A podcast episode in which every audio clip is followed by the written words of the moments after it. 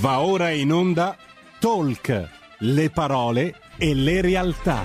Sara Garino conduce Alto Mare. Le notizie, i protagonisti, i fatti, le opinioni, anche le vostre. La linea va subito a Sara Garino. Grazie, grazie al nostro Giulio Cesare Carnelli, quest'oggi al timone della regia. Dai Giulio, come di consueto, vuoi ricordare tu i numeri per il nostro pubblico? Lo faccio subito, volentieri Sara, il numero per andare in diretta è lo 02 66 20 35 29, potete intervenire anche via Whatsapp mandando un vostro messaggio al 346 642 7756. Grazie Giulio, io come di consueto aggiungo una glossa con le specifiche tecniche, potete seguirci in Radio DAB, sulla web TV, sui canali social di RPL scaricando l'apposita applicazione per smartphone o anche sul canale 740 del digitale terrestre. Puntata quella di oggi ricca come di consueto, parleremo di sanità, parleremo di vaccini, del grande puzzle dei, dei, vaccini. Lo facciamo subito con il primo ospite di quest'oggi che ci terrà compagnia sino alle 13 e di nuovo con noi il professor Giovanni Carnovale, docente universitario, medico aziendale RAI, nonché medico anche in Vaticano dell'associazione eh, Giovanni Paolo. Ciao Giovanni, ben, ben trovato. Buongiorno, buongiorno Sara. Grazie. Tutto bene? Bene, grazie. Eh, L'associazione Vaticano è un ordine cavalleresco, non è Giovanni Paolo, è, il, la, la, è la vecchia guardia palatina. Tanto, comunque, Sei intervenuto così tante volte Giovanni che ho avuto un lapsus freudiano. No, ma perché sennò mi creano problemi poi, no? Giusto, no, no, assolutamente, hai fatto benissimo. Giovanni, allora, in questo incipit di trasmissione vorrei sottoporti una frase, una frase detta da una persona che sicuramente per te è estremamente importante, spiegaci tu perché lo è, l'abolizione della neutralità deve divenire presupposto per la pace universale perenne. Questo è un tema che insieme abbiamo sviscerato già parecchie volte qui ad Alto Mare, continueremo a farlo. Mi sembra anche calato nel contesto dei vaccini, di quello che stiamo sperimentando, di quello a cui stiamo assistendo, uno degli incipit in assoluto più efficaci, no? Anche per sottolineare quello che è stato il rapporto fra scienza e comunicazione, non sempre virtuoso. No, è fuori di dubbio che non è stato virtuoso il rapporto tra scienza e comunicazione come in realtà dovrebbe essere. Partiamo dal, dal nostro, come dire, dal, dal, eh, dall'impostazione che ci siamo sempre dati io e te di essere molto chiari e soprattutto di raggiungere un obiettivo no, in quello che ci siamo, ci siamo sempre detti. Il concetto che tu hai poco, prima, poco fa esposto, quello dell'abolizione della neutralità, è un concetto che io e te ormai abbiamo fatto nostro e che deriva da, da, da vecchie esperienze dei neoralisti no, dei primi del Novecento, laddove questi suggerivano per l'appunto che il, la neutralità, soprattutto negli Stati Uniti, fosse un, eh, un atteggiamento non, eh, non consono ai risultati e che piuttosto bisognasse invece intervenire, no? I, neoreali, i neorealisti suggerivano di intervenire laddove ci fossero due, eh, due, atteggiamenti in contrasto, di intervenire a favore di, quelli che riten- di, que- di coloro che ritenevano giusti e quindi di abolire il, eh, la neutralità, prendere posizione e quindi suggerire delle soluzioni. Noi abbiamo sempre condotto questo, eh, questo, uh, questo bel editto, no? io e te, e ce lo siamo fatti nostro. Il, abbiamo poi esposto il concetto della deterrenza in questo periodo, no, Sara? Abbiamo sempre detto che per essere ormai, per vivere una situazione di pace, dobbiamo cercare di lottare in, per quello che crediamo e abbiamo identificato come in, que- come in, questo periodo, dopo un anno e mezzo di pandemia, una, dopo questo evento storico che ci ha ridotto veramente al lumicino, abbiamo immaginato come la vera deterrenza in questo momento possa essere soltanto la scienza e la ricerca scientifica, la, la sanità e la ricerca scientifica. Ciò detto però ci stiamo accorgendo anche in quest'ultimo periodo che il legislatore, no, al contrario di noi che magari viviamo sul campo le problematiche, invece il legislatore europeo, nazionale, internazionale anche ormai, non ha le idee chiare su questi argomenti. Il, la, la pandemia è stato uno shock un po' per tutti, compreso il legislatore nazionale e soprattutto europeo. Un po' meno, devo dire, conoscendo bene il mondo anglosassone, io spero di avere presso i nostri interlocutori che sono sicuramente più preparati di me, devo dire un po' meno i, eh, il, il, il mondo anglosassone, sia esso inglese che americano. Questi soggetti, questi signori, infatti, hanno dimostrato alla luce degli ultimi eventi una, una condotta più precisa e soprattutto comuni- da un punto di vista di co- comunicativo più incisiva. No? Noi adesso ci vediamo, infatti, eh, eh, noi sanitari e noi che cerchiamo di, di, di, di, suggerire al legislatore quello che bisogna fare. Ti ricordo l'altra carica che io rivesto in questo momento e che mi onoro di rivestire di coordinare per, per, l'Ordine dei Medici di Roma i rapporti con le autorità. È un, un incarico che mi ha dato l'Ordine e che tengo, tengo, tengo molto presente e, e di cui tengo molto presente la responsabilità. Considera che l'Ordine dei Medici di Roma è un ordine che gestisce, tra virgolette naturalmente, 46.000 medici, quindi è una città. E quindi il rapporto con le autorità, intendendo per esse i legislatori nazionali o locali, sono veramente un, un, un momento importante. Perché dobbiamo intervenire sul legislatore? Perché ci siamo resi conto, soprattutto alla luce degli ultimi, di quello che sta accadendo negli ultimi 3-4 giorni, che secondo me, secondo noi sanitari, nella comunicazione e nelle, nelle determine che questi soggetti deputati al controllo sanitario fanno, entrano spesso in contraddizione. Il mm-hmm. titolo della puntata di oggi è il grande puzzle dei vaccini. Eh, ma è proprio questo il problema. Stiamo parlando di un puzzle perché da una parte, fino a qualche giorno fa avevamo un'indicazione, sarà molto utile su questo argomento il parere tecnico-scientifico del professor Bassetti e quello politico dei nostri interlocutori, soprattutto eh, di, eh, di, Feltri e Sallussi, che sapranno sicuramente eh, da un punto di vista sociologico eh, essere più precisi di me. Ma io da sanitario ho, eh, appena ho saputo la notizia di questa, eh, dell'ultima decisione del Comitato Tecnico Scientifico di, eh, di portare eh, eh, la vaccinazione di AstraZeneca soltanto nella fascia al di sopra dei 60 anni, io sono rimasto scioccato perché fino al giorno prima, ecco il professore che saluto. Ecco, ecco interrompo nostro... perché abbiamo sì. collegato con noi anche il professor Bassetti. Benvenuto professore, grazie per aver accettato Buongiorno. l'invito. Buongiorno prof.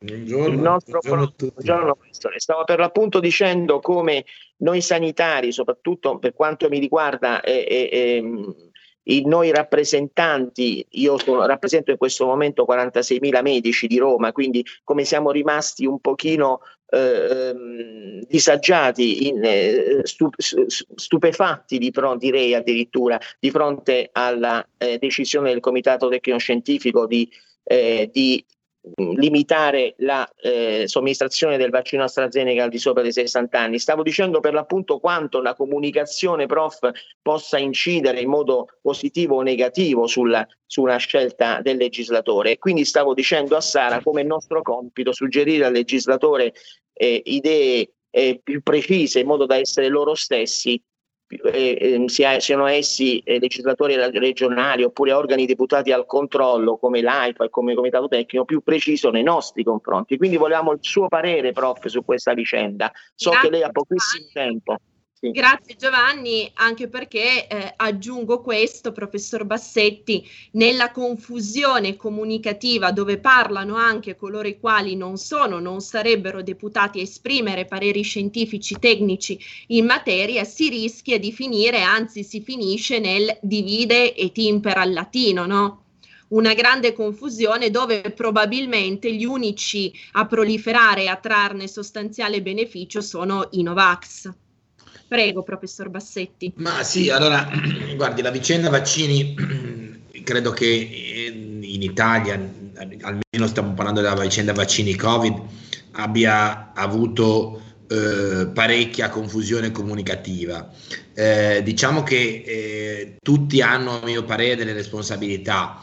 I balletti delle decisioni presi da parte del CTS in qualche modo certamente non hanno aiutato, anche se a loro discolpa possiamo dire che la medicina è una scienza in continua evoluzione. Ciò che è vero a gennaio potrebbe non essere più vero a maggio, soprattutto quando parliamo di vaccini che hanno pochi mesi di vita e quindi che stiamo imparando a conoscere piano piano sulla base dell'esperienza di altri paesi. Più grave secondo me è la responsabilità che hanno oggi, almeno su alcuni vaccini, i mezzi di comunicazione di massa, che hanno secondo me fatto una campagna unicamente volta a chiappare like a vendere copie, eh, mm. senza pensare che stessero facendo un male enorme al nostro paese. Ricordiamoci cosa è successo in Sicilia eh, tre mesi fa quando furono ritirati i lotti. L'unico interesse da parte della stampa è stato quello di andare a vendere delle copie, buttando discredito sui, sui vaccini e non aiutando evidentemente la campagna. E poi ci mettiamo anche eh, una responsabilità secondo me importante anche da parte dell'azienda che produce questo vaccino, cioè AstraZeneca, ovvero io mi sarei aspettato una maggior presa di difesa nei confronti di questo vaccino da parte di chi lo produce, cioè metterci la faccia. E finiamo poi con le responsabilità enormi che a mio parere ha il Ministero della Salute, il ministro in particolare che non ci ha messo la faccia, cioè Vogliamo fare la più grande campagna di vaccinazione della storia? Bene, allora il ministro ogni sera va in televisione, lui e chi viene nominato da lui, sui social, sulle televisioni, in radio, a dire che la campagna vaccinale è importante. Perché vede, quello che sta capitando a Bassetti, che è capitato a Burioni, o che domani potrà capitare a Vaia o a chiunque altro, sa perché?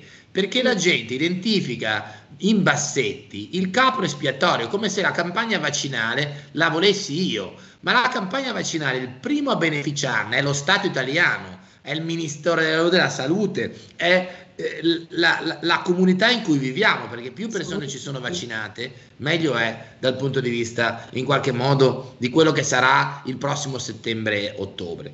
Quindi credo che sulla campagna vaccinale ci siano delle responsabilità molto grandi da parte delle istituzioni che non hanno saputo mettersi sulle spalle eh, in qualche modo questa campagna e quindi hanno lasciato alcune figure, tra cui la mia e quella di molti altri, eh, alla merce dei Novax che quindi attaccano l'anello più debole, evidentemente attaccano il singolo medico mettendolo in cattiva luce dicendo tu sei l'antiscienza, dicendo tu sei della parte di Big Pharma, cioè fanno passare oggi i medici per i cattivi.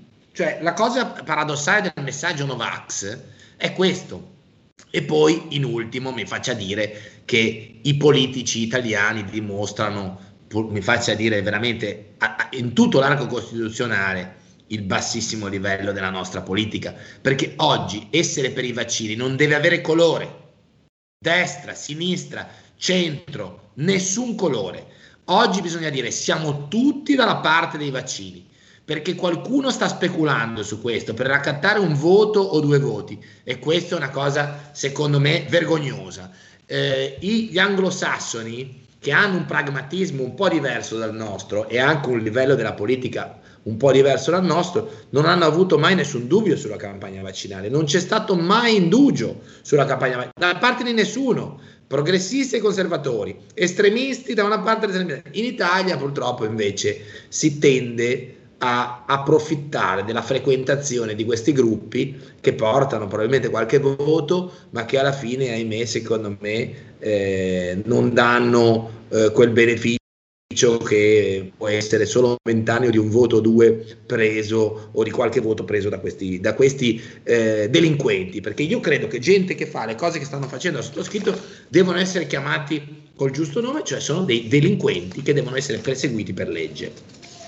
Certo, professor Bassetti, sul modello anglosassone, prima che si collegasse, ha già fatto un excursus anche il professor Carnovale e su quello che ha detto lei di, di, quelle istanze, di quei temi che non debbono assolutamente avere colore politico, mi piace per l'appunto inserirmi in questo alveo e ricordare quello che già diceva Luigi Einaudi. Ci sono temi, concetti, decisioni da prendere che devono rispondere unicamente al buon senso. E il buon senso, come ci ricordava lei, il buon senso che oggi viene declinato con eh, l'incentivo a vaccinare, vaccinare, vaccinare non deve avere colore politico. Eh, professor Bassetti ci ha dato diversi int, vorrei riprenderli brevemente dato che eh, purtroppo non ha tantissimo tempo da dedicarci oggi. Ecco, ha parlato anche di Big Pharma. Lei pensa comunque che dietro quella che è stata la, pro- la profilazione, specialmente iniziale, dei diversi vaccini e delle varie case farmaceutiche non ci sia comunque anche un qualche tipo di interesse mi lasci dire addirittura geopolitico e che tutto ciò che è successo, che abbiamo visto succedere ad AstraZeneca che è successo ad AstraZeneca e non ad altri tipi di vaccini sia in qualche modo, eh, non dico facilitato, no, ma amplificato dal fatto che dal punto di vista eh, economico il vaccino promosso da AstraZeneca è oggettivamente più economico, per l'appunto più incentivante di altre tipologie. Ma guardi, io sicuramente io Poi non sono anche... fine non sono un fine esperto di politica internazionale, però mi pare evidente che eh, un certo tipo di campagna denigratoria nei confronti del vaccino di AstraZeneca e in generale di tutti i vaccini a vettore virale abbia colpito quello che era il vaccino, tra virgolette, più del popolo. Perché il paradosso è che questa gente, questa gentaglia Novax che insulta e che eh, delinque, nella realtà lo fa per attaccare Big Pharma, ma nella realtà sta proprio facendo l'interesse di Big Pharma. Perché dico questo? Perché eh, il vaccino di AstraZeneca, che è un vaccino il cui costo di produzione eh, e di eh, stoccaggio è superiore al costo del vaccino, cioè metterlo nella scatoletta e venderlo a 2 euro, l'azienda secondo me finisce quasi di rimetterci. Ebbene, il vaccino del popolo, cioè quello che costava meno, è il vaccino che è stato più attaccato da parte di alcuni gruppi e quindi è paradossale che noi oggi abbiamo definitivamente ucciso i vaccini a vettore virale. AstraZeneca io credo che nel nostro paese sia un vaccino ormai definitivamente morto, eh, diventa anche difficile pensare di continuare a proporlo, eh, ma è stato ucciso non dalla scienza, è stato ucciso dall'opinione pubblica. Quindi questo va detto chiaramente perché la decisione che il CTS ha preso è una decisione sofferta che ha preso fondamentalmente perché l'opinione pubblica era inferocita nei confronti del vaccino di AstraZeneca. Se lei guarda anche ciò che ha detto ieri Ema, Ema ribadisce quanto abbiamo detto noi medici dal principio, cioè che il vaccino di AstraZeneca è un buon vaccino che si può usare in tutte le classi di età. Poi, in alcune situazioni io non avrei mai prescritto il vaccino di AstraZeneca. Se lei mi dice a chi mi ha chiesto ho un aumentato rischio di trombosi perché prendo la pillola anticoncezionale perché ho fatto un trattamento sostitutivo? Io il vaccino di AstraZeneca magari eviterei di, di, di prescriverlo. Vede noi dobbiamo uscire da questa logica che è delle prescrizioni a livello verticale dei mm-hmm. vaccini 18 30 30 40 40 50 a prescrizione di vaccini a base orizzontale. All'interno del 18 30 hai delle condizioni predisponenti, prendi dei farmaci, magari hai avuto degli episodi precedenti, hai della familiarità, bene, cercherò di infilare in quel tassello il vaccino più corretto, ma questo si fa unicamente tornando a fare i medici i medici. Quindi eh, oggi la tentazione da parte della gente è quella di consultare anziché il medico, consultare il dottor Google cliccare un bottone, andare sui social e dire ah i social mi hanno detto che il miglior vaccino è quello di Pfizer, di Moderna o, o, o il CureVac che arriverà. Abbiamo, dobbiamo tornare noi medici a riappropriarci di una materia nostra che è quella anche della prescrizione dei vaccini. Certo, anche del momento anamnestico come fondamentale momento di dialogo tra medico e paziente. Eh certo, se noi, se noi togliamo al medico questo momento fondamentale, lei mi spiega perché noi, io, Giovanni e altri facciamo questo mestiere, cioè non ho capito, certo. facciamo certo. questo mestiere proprio perché dobbiamo ascoltare il paziente, fare una curata anamnesi e poi tirare quelle che sono le nostre, diciamo, ipotesi o conclusioni sul caso clinico e questo vale per la, una prescrizione di un analgesico, di un antibiotico o di un vaccino. Assolutamente sì. Giovanni, ho visto che hai alzato la mano, ti do subito la parola. Prima però vorrei sentire il pubblico perché dalla regia mi dicono che abbiamo una chiamata in collegamento, quindi la passerei subito. Vai Giulio. È, caduta in questo istante, quindi ribadisco il numero per andare in diretta 02 66 20 35 29. Fra quattro minuti avremo poi lo stacco. Grazie Giulio. Giovanni, brevemente il tuo quesito, volevo, volevo associarmi, volevo associarmi assolutamente a quello che ha detto il professor Bassetti e definire delinquenti chiunque stia prendendo posizioni o dicendo qualcosa contro di lui o contro per esempio il mio amico Roberto Burioni. Io sono stato compagno suo di corso al Gemelli, lo sento in continuazione e mi, quindi mi associo al, al, professor Bassetti definendo assolutamente delinquenti chiunque faccia delle valutazioni non scientifiche e soprattutto prendendosele con, con i, i nostri illustri professori. Aggiungo che in questo momento rappresento, ripeto, 46.000 medici romani, nonché l'azienda RAI, essendo il medico competente in questa nostra eh, benedetta e amata azienda con, con 9.000 dipendenti. Questo lo dico perché Innanzitutto, nel momento in cui eh, anche il nostro ordine debba difendere persone come il professor Bassetti o Roberto Burioni, noi siamo a disposizione per fare qualsiasi iniziativa di qualsiasi natura. Anche, mi permetto anche di parlare per alcuni aspetti eh, a nome del, del, nostro presidente Anelli per quanto riguarda la Fronceo. Poi volevo però eh, porre l'attenzione anche al professore come in realtà il problema, prof, non è soltanto eh, comunicazione e, e, e, mm, e, noi medici. Il problema è veramente de, di competenze, cioè lei ha, ha citato, no, io vivo almeno due o tre mesi all'anno a New York, quindi so bene il mondo anglosassone come funziona. Loro hanno un'unica fonte di informazione e comunicazione nell'ambito sanitario e seguono pedissequamente quello che viene dall'alto. Il problema nostro, a mio giudizio, è che a cominciare dall'Europa che non ha un ministro, che non ha un organo di controllo degno di questa natura, abbiamo vissuto di questo nome, abbiamo vissuto quasi tutti noi sanitari il dramma di quando si è dovuto decidere la sede dell'EMA tra Milano e il Belgio. Ebbene sappiamo tutti, io sono nipote del professor Misticò, un neurofarmacologo di fama mondiale, che voleva cercare di portarlo a Milano, la sede dell'EMA, abbiamo vissuto quali sono stati i criteri per cui poi è stato scelto il Belgio. Questi signori che io di cui, che naturalmente di cui rispetto la, eh, evidentemente eh, quello che dicono fino a un certo punto però perché a me piacerebbe tanto sapere qual è il limite di questi signori quando eh, mh, parlano di scienza quali sono i laboratori dove loro esercitano questo diritto alla scienza e soprattutto se, qual è il rapporto con l'FDI a me risulta che molti dati siano copia e incollati.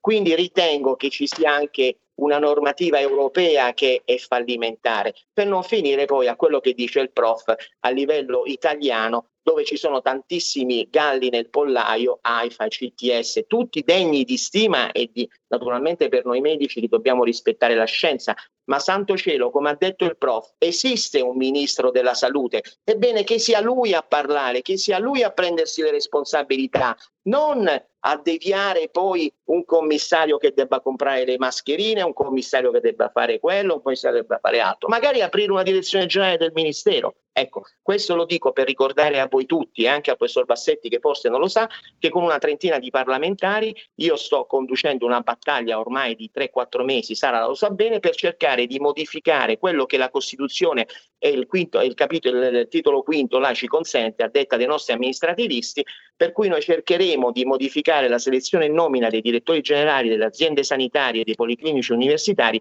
per dare dignità e centralità alla nostra salute e alla nostra ricerca scientifica. Detto ciò, volevo Giovanni, aspetta, ti, sì. interrompo, ti interrompo perché abbiamo un'ascoltatrice, professor Bassetti, possiamo tenerla collegata ancora due o tre minuti? Due o tre minuti, sì, poi devo scappare. Perfetto. Grazie. Giulio, passami brevemente la nostra ascoltatrice in collegamento così che il professor Bassetti possa rispondere prima della pausa pubblicitaria. Prego, Pronto? Pronto, sì. Mm, dunque, visto che siete così accaldati su questo vaccino, eh, igno- sembra ignorare chi è morto precedentemente e date la colpa e avrà stato qualcosa di regresso, avrà avuto qualcosa qui. Tutte le scuse si prendono pur di far vedere questo vaccino perfetto che fa, che fa bene, senza sapere quello che contiene, senza avere la sua sperimentazione di dato tempo e cioè fare la rincorsa per farlo, allora la gente per quello che non si fida delle volte, perché dice ma porca miseria, non c'è un momento di sperimentazione come fanno tutti con gli altri vicini vaccini e questo qui ti mette il fuoco al culo per andarlo a fare quando non sai cosa c'è dentro. Salve. Grazie, grazie signora professor Bassetti. Eh, la, sua guardi, la, la, risposta è molto semplice. Io ormai sono arrivato a un atteggiamento filosofale. Chi non si vuole vaccinare, non si vaccini. Bravo. Liberissimi di non vaccinare. Dov'è il problema? Non ti vuoi vaccinare? Non ti vaccini. Fatti tuoi. Quando vedranno i benefici sui vaccinati che non andranno in ospedale, che non moriranno, da... si convinceranno, non si vogliono convincere, ma sono fatti loro. Sai cosa le dico? Lo Stato italiano, che è un grande Stato, ti offre la possibilità di vaccinarti gratuitamente, ti viene a prendere, ti fa la prenotazione, ti dà i medici che ti seguono. Non ti vuoi vaccinare, ma sono fatti tuoi. Ma a me, sinceramente, chi non si vuole vaccinare fa bene, non si vaccini, vedremo i risultati a ottobre. Cosa le devo dire? Cioè, qua è, nessuno sta obbligando nessuno. Io, gli unici che secondo me devono essere obbligati a vaccinarsi sono i sanitari. Perché? Perché io voglio andare in un ospedale dove se porto mia madre, mio padre, mio fratello, mio zio, devo essere sicuro che non c'è un, pers- una, una, un medico, un infermiere, un operatore sanitario che se ha il virus addosso mi possa contagiare. Questo mi pare il minimo che si chiede. Quindi dove finisce la tua libertà, inizia la mia di non contagiarmi. Fuori di lì, la gente pensa che i vaccini non vadano bene, che la ricerca è dalla parte solo delle big pharma e che quindi nei vaccini c'è il veleno. Eh, non si vaccinino. Voglio dire, Oppure se anche solo legittimamente non si fida, come dice giustamente lei, c'è il libero arbitrio, c'è il libertà. Voglio... Ma dov'è il problema? Ma perché devi insultare? Perché devi pensare che la gente ti fa... Cioè, anziché vedere il bene che la ricerca si è dedicata un anno per trovare il vaccino in sei mesi, cosa che non è mai successo nella storia del mondo. È riuscita ad avere oggi 20-30 programmi di vaccini, che altri paesi che lo hanno già fatto sono usciti dal disastro e che sono tornati a una vita normale, anziché vedere queste cose, vogliamo vedere che c'è il veleno, vogliamo vedere che noi siamo tutti cattivi delinquenti che facciamo male, bene, non vaccinatevi. Cosa le devo dire? Voglio dire, alla fine si vedrà su chi non è vaccinato cosa succederà. Io l'ho già visto, lo sto vedendo nel mio reparto, ma ogni volta che lo dico qualcuno mi dice che voglio portare acqua al mulino delle big pharma, non lo dirò più, per cui vedremo cosa succederà nel prossimo autunno. Cosa certo. devo dire? Chi non certo. si sarà vaccinato, fatti suoi. Però poi non si venga a dire che non l'avevamo detto, eh? Questo no. Noi l'abbiamo detto, attenzione perché andare verso il prossimo autunno con la circolazione delle varianti senza vaccino vuol dire mettere a repentaglio la propria vita e quella delle persone che si hanno intorno. Noi lo abbiamo detto, non si dica che non è stato detto. Poi ognuno è libero di fare ciò che vuole. Certo, grazie infinite professor Bassetti per le sue parole così chiare. Voglio ricordare anche il suo saggio, una lezione da non dimenticare, cronaca della battaglia per sconfiggere il Covid-19 senza panico né catastrofismo. Eh, Sottolineerei a maggior ragione senza panico né catastrofismo. Cairo, editore. Giovanni, velocissimo perché poi ho la spada di Damocle del saggio, nel saggio del professore ci sono tutte quelle risposte che l'ascoltatore potrebbe, se si leggesse quel libro, potrebbe riuscire riuscire a capire eh, eh, i, suoi, i, suoi, dubbi. Io però mi permetto di dire, professore, fino a un certo punto lasciamoli stare perché poi ci sono i nostri cari, i nostri, quindi è, è, un argomento su cui bisogna tornarci. I però vaccini, Giovanni, ma... secondo me tu hai ragione, però allora è sempre un problema della politica, cioè o si fa una scelta e non in corsa, ma si faceva all'inizio e si diceva rendiamo il vaccino obbligatorio per alcune categorie. Giustissimo. Beh, ma nel momento in cui tu, politica, sei debole,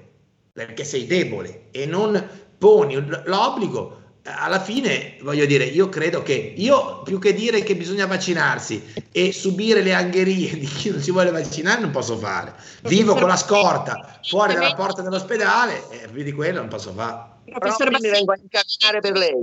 La politica è debole perché nel momento in cui un ministro della della sanità non ha competenze specifiche in materia, diventa ancora più difficile mettersi in ah, no, met- su quello siamo d'accordo. Guardi, io sinceramente eh, sfonda una porta apertissima. Io ho criticato dal primo giorno questo ministro perché secondo me non è adeguato al ruolo, ma non è questione delle competenze, è questione di avere la forza non solo di dire chiudiamo, perché quando c'era da chiudere la forza ce l'hanno avuta, adesso c'è bisogno della forza di imporre alcune cose, tra cui anche quello dei vaccini, che è secondo me eh, la decisione di, de- di, escludere un vaccino e di continuare con altri è stata una decisione politica, per cui di quella decisione era giusta che se ne assumesse la responsabilità il Ministro della Salute. Mm-hmm. Ecco, professor Passetti, e poi do lo spazio alla pubblicità perché altrimenti eh, la regia davvero mi mangia quello che servirebbe in questo momento sarebbe anche e soprattutto il vaccino della, della, ragione, in primis il vaccino della ragione, contro quel panico e quel catastrofismo che cita lei anche nel sottotitolo del suo saggio. Esatto, tanta esatto. ci vorrebbe un po' meno, vede, tutto il catastrofismo che abbiamo utilizzato nella prima fase per in qualche modo rendere obbligatorie le, le, le mascherine, per in qualche modo eh, far digerire alcuni provvedimenti. Lo vorrei che in qualche modo, non dico che fosse utilizzato perché io ero contrario, però insomma adesso sui vaccini bisogna anche farle vedere certe cose che, di fronte alle quali siamo stati. Abbiamo eh, avuto oltre 100.000 morti, abbiamo avuto i nostri ospedali che hanno lavorato unicamente nell'ultimo anno e mezzo per il Covid eh, e, e tutto il resto è stato dimenticato. Abbiamo ucciso un'economia che chissà quanti anni ci vorrà. Allora, tutte queste cose qua, se le vogliamo riprendere, abbiamo solo una risposta, il vaccino. Certo, grazie, grazie infinite professor Bassetti per essere stato con noi. Eh, ci ritroviamo prestissimo con lei e con il professor Carnovale per una nuova puntata, per continuare a dissertare su questi temi. Do lo spazio, una breve pausa pubblicitaria. Grazie, arrivederci. Ascoltatori, Giovanni, tu stai lì? Do lo spazio per una breve pausa pubblicitaria, poi abbiamo due ascoltatori già in linea. Grazie, professor Bassetti. Dal 1849 Brescia è la leonessa d'Italia perché Brescia, i bresciani e le aziende bresciane non mollano mai. La Sargom di Rodengo Saiano Brescianissima è sempre più forte per vendere, lavorare e trasformare articoli gomma plastica tecnico-industriali. Alla Sargom, via Gaetano Bertoli 15 Rodengo Saiano, Brescia, troverete nylon, derlin, PVC, silicone, Vulcolan, plexiglass, policarbonato sia in semi lavorati che in prodotti finiti a disegno cliente. Grazie Brescia. Da Sargom, Rodengo Saiano, Brescia. Stai ascoltando RPL. La tua voce libera, senza filtri né censura. La tua radio. Eccoci alla seconda parte di Talk Alto Mare con Sara Garino e Giovanni Carnovale. 02 66 20 35 29 per dire la vostra. Sara, due chiamate. Grazie, grazie infinite Giulio, passamele pure in batteria. Pronto, sono in linea?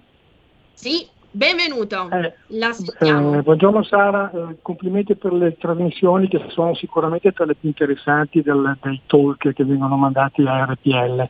Mi chiamo Roberto, sono un medico e volevo fare delle considerazioni su quanto è stato detto sui vaccini. Intanto, premetto, non sono un Novax, quindi eh, questa è una cosa che deve essere a priori chiara a tutti per sgombrare qualsiasi tipo di problema. Quello che voglio mh, sottoporre alla vostra attenzione e quella degli ascoltatori è che di fatto non si può dire che questi vaccini a distanza siano sicuri perché non c'è semplicemente stato il tempo di poter avere l'osservazione sulla loro efficacia a distanza. C'è un, un pregevolissimo lavoro uscito su JAMA nel novembre del 2020 in cui viene riportato tutti i vaccini che sono stati approvati dalla Food and Drug Administration dal 2010 al 2020, eh, molti dei quali erano di tipo antinfluenzale, c'era anche qualche meningococcico, e eh, i tempi medi di approvazione erano di 8,1 anni. 8,1 anni i tempi medi di osservazione prima di avere l'approvazione del vaccino e tutti gli studi su questi vaccini erano sostenuti da almeno uno o due studi pilot che erano quelli, si chiamano così, quelli guida che hanno mh, le osservazioni in doppio cieco per vedere gli effetti collaterali a distanza. Quindi io penso che di fronte all'emergenza si debba ricorrere sicuramente a dei mezzi straordinari, tant'è che la, la, anche l'EMA non è che ha approvato i vaccini, dati in deroga per, per l'utilizzo, ma bisogna dire chiaro alle persone per avere credito per la campagna vaccinale e che sugli effetti collaterali a distanza non si sa nulla. Si può sapere qualche cosa adesso perché sono passati sei mesi sugli effetti a brevi termini, ma non su quelli a distanza. Quindi questa è la verità.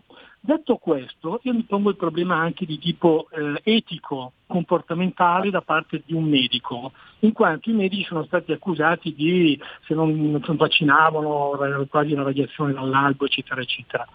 E faccio presente che in ogni scelta che il medico fa e deve fare, deve tenere in considerazione il rischio, effetti, benefici sulla terapia che deve fare. E questo è fondamentale. La critica che viene fatta normalmente di fronte a una pandemia è che i benefici sono sicuramente superiori ai rischi e su questo sono pienamente d'accordo. Il problema è che il rapporto rischi-benefici è fatto da due numeri. Al numeratore ci sono i rischi e al denominatore i benefici. I rischi a medio e lungo termine non si sanno, ma non si sanno non perché non, non, sono messi resi pubblici dalla scienza, perché non c'è stato il tempo di poterli osservare. Quindi di fronte a questa scelta io come medico, dal punto di vista dell'etica del comportamento, che cosa dovrei fare? Dovrei limitarmi assolutamente a proporre la vaccinazione a quella categoria di persone ad alto rischio di morte o di eventi gravi dovuti all'infezione del Covid, nel caso dovessero prenderla, che, che dicendogli guarda il vaccino probabilmente è sicurissimo, sarà probabilmente il più sicuro dei vaccini, ma a distanza o a medio termine non sappiamo cosa fa, ma sappiamo che se lei si ammala con tutti i fattori di rischio che ha, rischia di morire.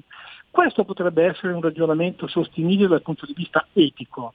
Dal punto di vista pratico, il proporre la vaccinazione a tutte le età, quando le garantisco, io vedo per motivi professionali tantissima gente che viene da me, a, io mi occupo di medicina dello sport, a, a fare dei controlli perché è avuto contatto col virus o che ha avuto il Covid, e la maggioranza di questi che sono giovani fanno un'influenza e quasi quasi neanche quella quindi il proporre un vaccino, questo è il mio parere, ma mm, penso che sia, voglio dire, discutiamone per l'amor di Dio, di cui non si conoscono i rischi a medio e a lungo termine, a delle persone che hanno un bassissimo rischio di avere una malattia grave, secondo me non è, cioè quantomeno è discutibile. Certo, la critica c'è, certo, ma loro sono i vettori che possono arrivare a contagiare quelli che poi dopo muoiono, eccetera, eccetera. Certo, questo è assolutamente giusto, ma se tutti quelli che sono ad alto rischio sono vaccinati, eh, la cosa si spegne da sola e non parliamo delle varianti, perché il discorso delle varianti, come diceva il professore, arriveranno o non arriveranno, ma i vaccini, quelli che abbiamo adesso,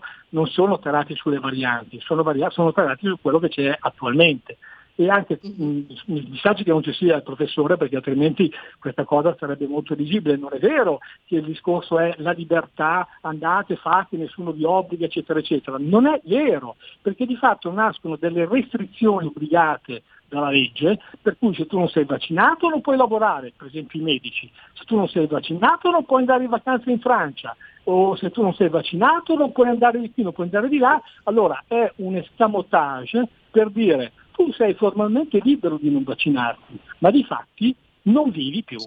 E secondo me queste considerazioni devono essere tenute conto. Finisco dicendo che probabilmente questi vaccini saranno i più sicuri vaccini del mondo, lo saranno, ma lo vedremo fra qualche anno e se sono efficaci o non efficaci dal punto di vista non di sicurezza, eh, perché c'è la sicurezza e l'efficacia, se, sono, se, sono, se saranno, se saranno efficaci lo vedremo non prima, non prima di quest'autunno, non prima di quest'autunno, perché adesso come adesso diciamo, sappiamo che anche l'anno scorso c'è stato il calo del, delle, delle, delle, delle pandemie dovute all'estate. Volevo solo certo. mettervi, di esporre questo mio pensiero e sentire cosa ne pensate. Grazie. Grazie, grazie infinite Roberto per il doviziosissimo intervento ricco di spunti. Eh, Giovanni, prima di passarti la parola per la tua esaustiva risposta, chiedo a Giulio se abbiamo ancora l'altra telefonata collegata in maniera da sentire anche il prossimo. Ce l'abbiamo. Eh interlocutore. Perfetto, passamela pure, così poi Giovanni potrà rispondere compiutamente ad ambedue i quesiti. Pronto?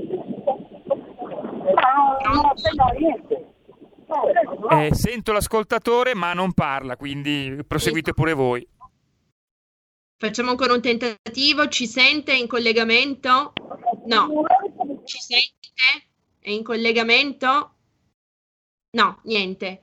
Giovanni, allora l'intervento del, del, tuo collega di prima mi pare ricchissimo di spunti. Fattore tempo innanzitutto, fattore tempo che è stato oggettivamente il driver incontrovertibile che ha regolato tutto il nostro ultimo anno e mezzo. Sì, guarda, innanzitutto saluto il collega e volevo dire che, eh, che che ha affrontato eh, nel, suo, nel, suo, prezioso intervento tanti argomenti. Eh, quindi cerco un attimo di, di, di dire quello, mia, il mio pensiero eh, cercando di, di isolarne eh, due o tre capitoli, insomma, perché ognuno, di, ognuno, degli argomenti affrontati dal collega è degno di, eh, di un'analisi di letteratura che, che, che, comincia oggi e finisce fra 15 giorni. Quindi la prima cosa che voglio dire è che, che proprio mi, eh, mi preme dire che mi dà fastidio ormai quando sento parlarne è il termine Novax. Innanzitutto pregherei anche voi giornalisti di cominciare a, a, a non utilizzare più questo termine. Eh, in, la, la, la, la, categoria dei Novax è una categoria che non esiste, cioè non, io non so cosa voglia dire Novax, ok? Quindi non, fa, non fate altro voi giornalisti e chiunque ne prenda eh, la terminologia non si fa altro che alimentare un, il disegno eh, politico di alcune persone che piuttosto che eh, mettersi in evidenza per quello che fanno, si mettono in evidenza per quello che non fanno. Io non so cosa voglia dire Novax, così come potrebbe mm, a questo punto eh, coniamo anche il termine no terapia oncologica, teniamo, che ne so, eh, coniamo il termine no terapia eh, infartuale in un caso grave, quindi facciamola finita, ok, da sanitario. Ottima osservazione questa.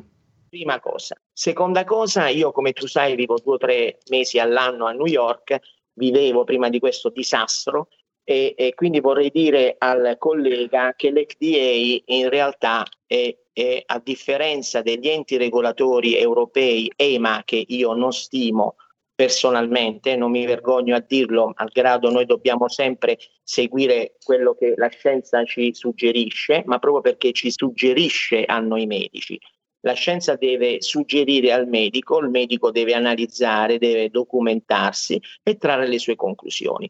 Non a caso e abbiamo vinto, come tu sai, con un, eh, con un ricorso al TAR eh, ben seguito, abbiamo vinto, adesso siamo in decisione per il Consiglio di Stato, ancora non si esprime perché politicamente non lo vuole fare, ma come tu sai il TAL ha dato ragione laddove noi abbiamo detto che la libertà di somministrazione di un farmaco deve ed è affidata al medico ancora più, sempre in scienza e coscienza, ancora più che agli enti regolatori. Pertanto se io in scienza e coscienza mi trovo davanti a un caso di emergenza di un infartuato no? e non, non, applico quello che la scienza e coscienza mia, e la mia cultura mi ha insegnato, io commetto un reato, d'accordo? Per cui eh, vorrei suggerire al, al, collega quello che l'FDI suggerisce, l'FDA suggerisce e che di fatto eh, l'FDA, eh, Sara, come tu sai, è, è, il vero organo di controllo, è il vero ente che fa ricerca. Tutto il resto del mondo si limita a fare dei copia e incolla, mi assumo la responsabilità di quello che dico. Per cui, soprattutto per quelli europei. Quindi se l'FDA ha detto che il, alcuni vaccini, al detto e documentato, perché noi abbiamo letto di tutto, per cui inviterei il collega anche a leggere e, e quello che, cosa che sicuramente avrà fatto, però il, eh, è parzialmente vero che il, i risultati che l'FDA ha dato su questi vaccini non diano garanzie sul futuro. No? Eh, L'RNA messaggero, del, eh, che è il prodotto primario del, dei vaccini eh, della Pfizer e della Moderna e di tanti altri che sono in via di sperimentazione, in realtà, cara Sara, sono il domani della medicina. No? Già si curano tantissimi tumori con quella, non è una ricerca improvvisata, la, eh, la, ricerca americana va in questa direzione da ormai 15 anni. Tanti tumori si curano già con l'RNA, banalizzo ovviamente, con la tecnica dell'RNA messaggero. No? D'altra parte a Houston c'è un centro sulle leucemie che ormai lavora solo in questa direzione. D'accordo? Quindi suggerirei al collega di studiare tutto quello che c'è sull'RNA messaggero. Per quanto riguarda il futuro, suggerirei al collega anche di leggere tutto quello che c'è in letteratura sulla trascrittasi inversa. Noi siamo, eh, noi eh, esseri umani, quindi eh, non scimpanzé, non possediamo un enzima che si chiama trascrittasi inversa. Questo enzima eh, non fa altro che trasferire l'informazione, potrebbe trasferire, cioè voglio dire, la trascrittasi inversa è quell'enzima che da un RNA, da un filamento di acido ribonucleico, trasferisce l'informazione al desossiribonucleico, quindi al DNA, yeah. e pertanto impone la, la, la fabbrica, la, la, pro, la, produzione di alcune proteine. Okay? Non avendo noi questo enzima, non possiamo temere nulla da questo RNA messaggero, se no la produzione di quella proteina che è voluta, ovvero quella proteina che richiama quella del, del virus e che quindi pone l'aggressione del, dei nostri anticorpi. Ciò detto, anche in letteratura, come stavo dicendo, suggerendo al collega, è vero che non sappiamo i possibili danni a distanza, ma sicuramente sappiamo che no, è